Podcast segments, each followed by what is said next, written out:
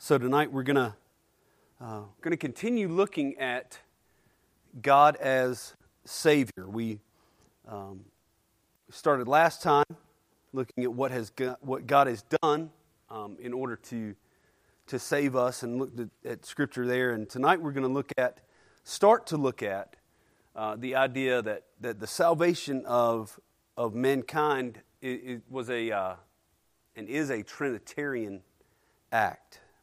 So God the Father, God the Son, and God the Spirit all working to save.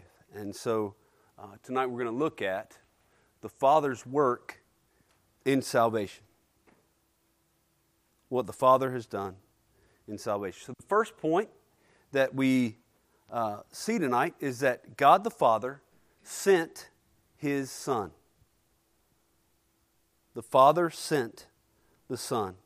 Uh, one of the most uh, probably the most well known and most loved verses in the Bible, uh, John 3:16 says that for God so loved the world that he gave his only son that whoever believes in him should not perish but have eternal life. We see there he gave his son, he sent the son. And one thing that I've I thought was very interesting here is um, the word so in this verse that's translated so carries the idea of, um, of being in this way or as follows. Um, so then we could, we could translate this as God loved the world in this way by sending his son. Or God loved the world as follows in sending his son. Or, or God loved the world in the following way. And so I found that interesting because, you know, growing up and, and hearing and, and reading and reciting this verse so many times, I, I always had it in my mind that it meant that God so loved the world. You know, the uh, idea of that it referred to you know, God's intensity or, or the amount of God's love for the world, but instead, this verse is, is describing how God loved the world. He loved the world by giving his only Son. The very next verse in John tells us God did not send his Son into the world to condemn the world, but in order that the world might be saved through him.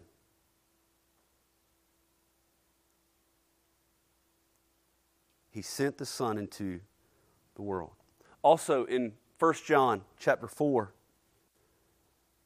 John writes, The Father has sent his Son to be the Savior of the world. And so, numerous verses here talking about this act of, of, of the Trinity of the Father sending the Son. And not only do we see that the Father sent the Son, but we also see that the Father then imputed our sin to his Son. Imputed our sin. Imputed, good theological word that we should all use. Um, so, some other ways that we could say this is that the Father considered our sin to be the sin of his son. Or the Father thought of our sin as being the sin of his son. Or the Father looked upon his sin as possessing our, looked upon his son as, as possessing our sin. All of these uh, ways of trying to express this idea. So to impute is to count something that one person has as being that of another to count or to consider. And so the Father counted our sin as being that of the Son. And in all of this, for this to, to take place, the Father sent the Son to take on human flesh. And so in Romans 8, we read, For God has done what the law, weakened by the flesh, cannot do by sending his own Son in the likeness of sinful flesh and for sin. He condemns sin in the flesh. So he sent in the likeness of sinful flesh, yet he was without sin. And he was sent in that likeness so that he might have flesh with which to suffer and to die.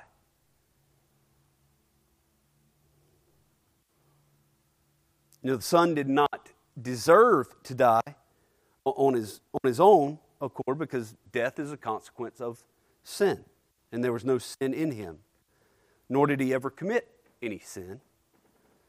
So, therefore, the death that he died was for our sin that was considered by God to be the sin of his son. It was imputed. In another place, in 2 Corinthians chapter 5, Scripture says that for our sake, God the Father made God the Son to be sin by considering the sin of mankind to be his, even though he knew no sin. And the Father did this so that in the Son we might become the righteousness of God. And so, what we see in this verse actually it describes a double imputation. So, God considers our sin to be the sin of the Son, and He then also considers the perfect righteousness of the Son to be the righteousness of those who believe in Him.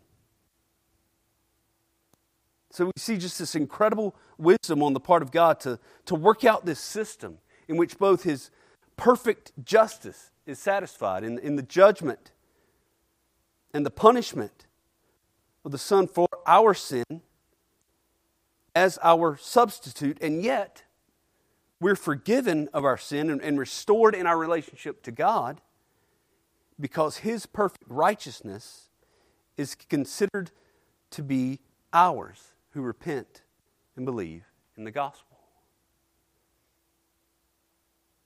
Both his justice and his love and his mercy.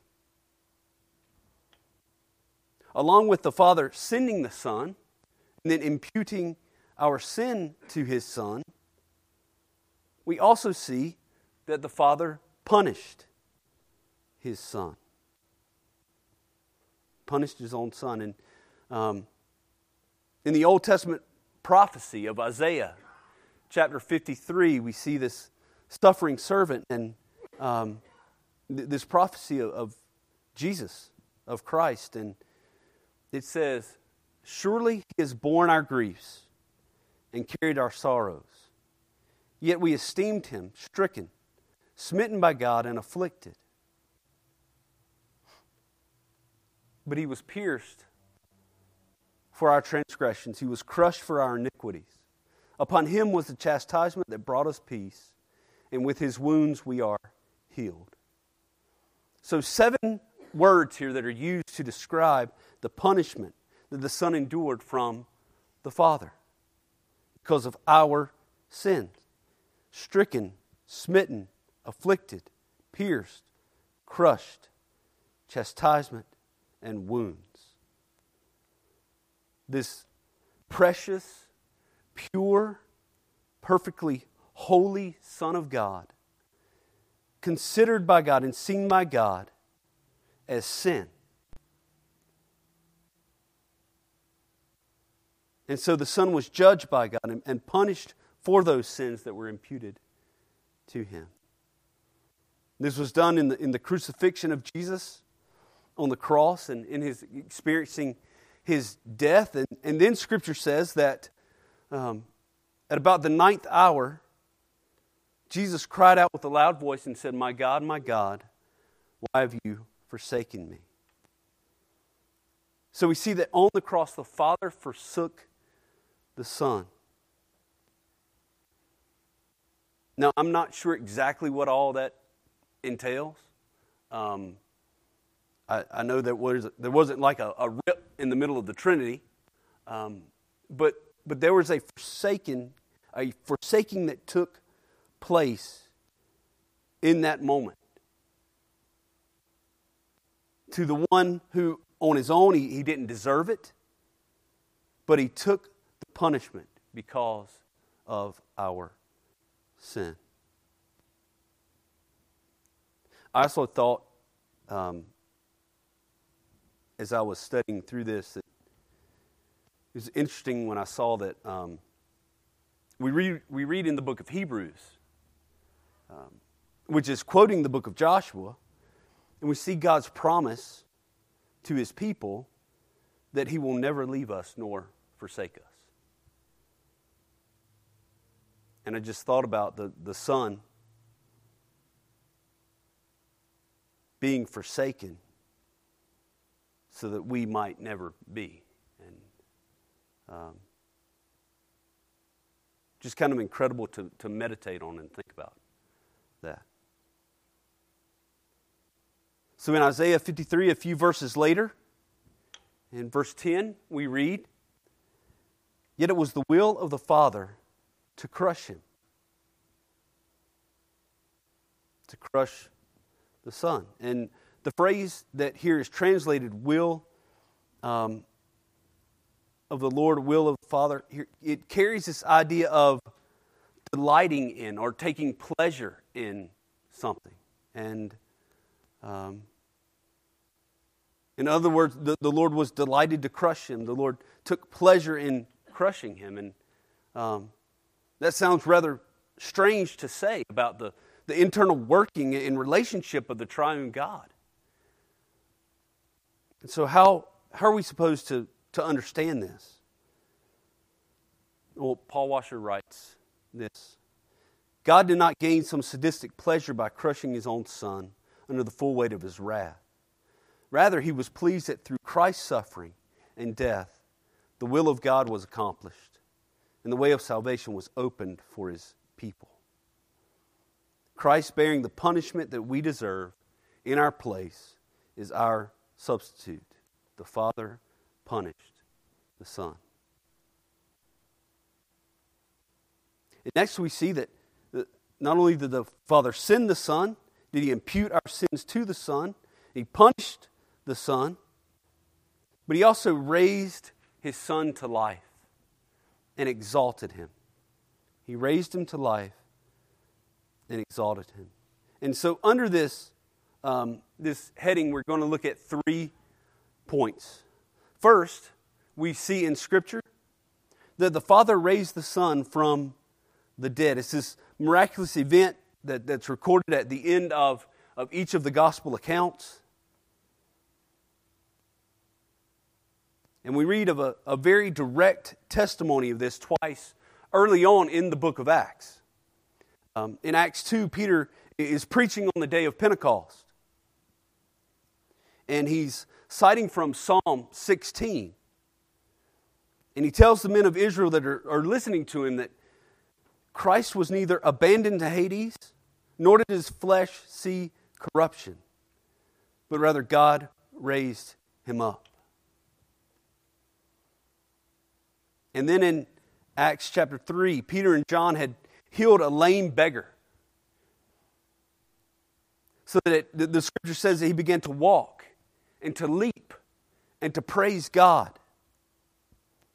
And all the men of Israel uh, gathered around Solomon's portico. And, and again, Peter speaks and he asks them, Men of Israel, why do you wonder at this? Or why do you stare at us as though by our own power or piety we have made him walk. It's not their power that, that did this, it's the power of, of Jesus, whom God raised from the dead. It is by that power that this man walked. Also in Romans chapter 6, there Paul writes that Christ was raised from the dead by the glory of the Father.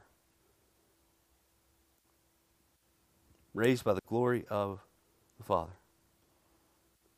The second point in this is um, he raised the Son from the dead, and he then exalted his Son to his right hand. We see this in Philippians chapter 2. It's um, one of the greatest Christological passages in, in the New Testament.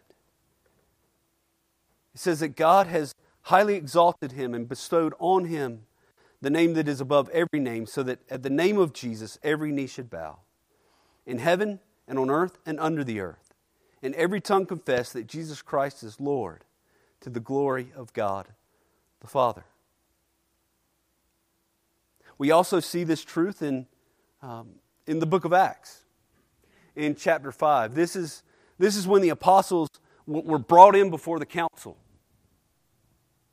And they were questioned by the high priest. And it says, And when they had brought them, they set them before the council, and the high priest questioned them, saying, We strictly charge you not to teach in this name, yet here you have filled Jerusalem with your teaching, and you intend to bring this man's blood upon us. But Peter and the apostle answered, We must obey God rather than men. And then in the very next verse, it says, The God of our fathers raised Jesus, whom you killed by hanging him on a tree. God exalted him at his right hand as leader and Savior to give repentance to Israel and forgiveness of sins. Over and over, we see this testimony that the Father exalted the Son. And the third point that we see that the Father raised him from the dead, he exalted him to his right hand. The Father now calls all men to repent. This universal call of and command of God that, that everyone from every place, from all time, repent and believe in the death, the burial, and resurrection of the Son. In Acts chapter 17, here Paul's preaching and he proclaims, Now he commands all people everywhere to repent, because he has fixed a day on which he will judge the world in righteousness by a man whom he has appointed. And of this he has given assurance to all by raising him from the dead. Also, John writes in his uh, first epistle, and this is his commandment that we believe in the name of his Son, Jesus Christ, and love one another just as He has commanded us. It's a commandment of God that men repent. It's only by repenting and believing that we have eternal life. It's only by repenting and believing that, that the righteousness of the Son is imputed to us. It's only by repenting and believing in the Son that we will be raised to life eternal with Him forever. So we've seen last week, we've seen tonight all that God has done to save sinners, and now we see that we're responsible as individuals to turn from our sin and to turn to Him. So tonight we've looked at the work of the Father in salvation. Next time we'll come back and we'll look at the work of the Son and what He has done. So let's pray. Father, we thank you for tonight, this time that we've had. This, thank you for the truth of your word. Lord, seeing the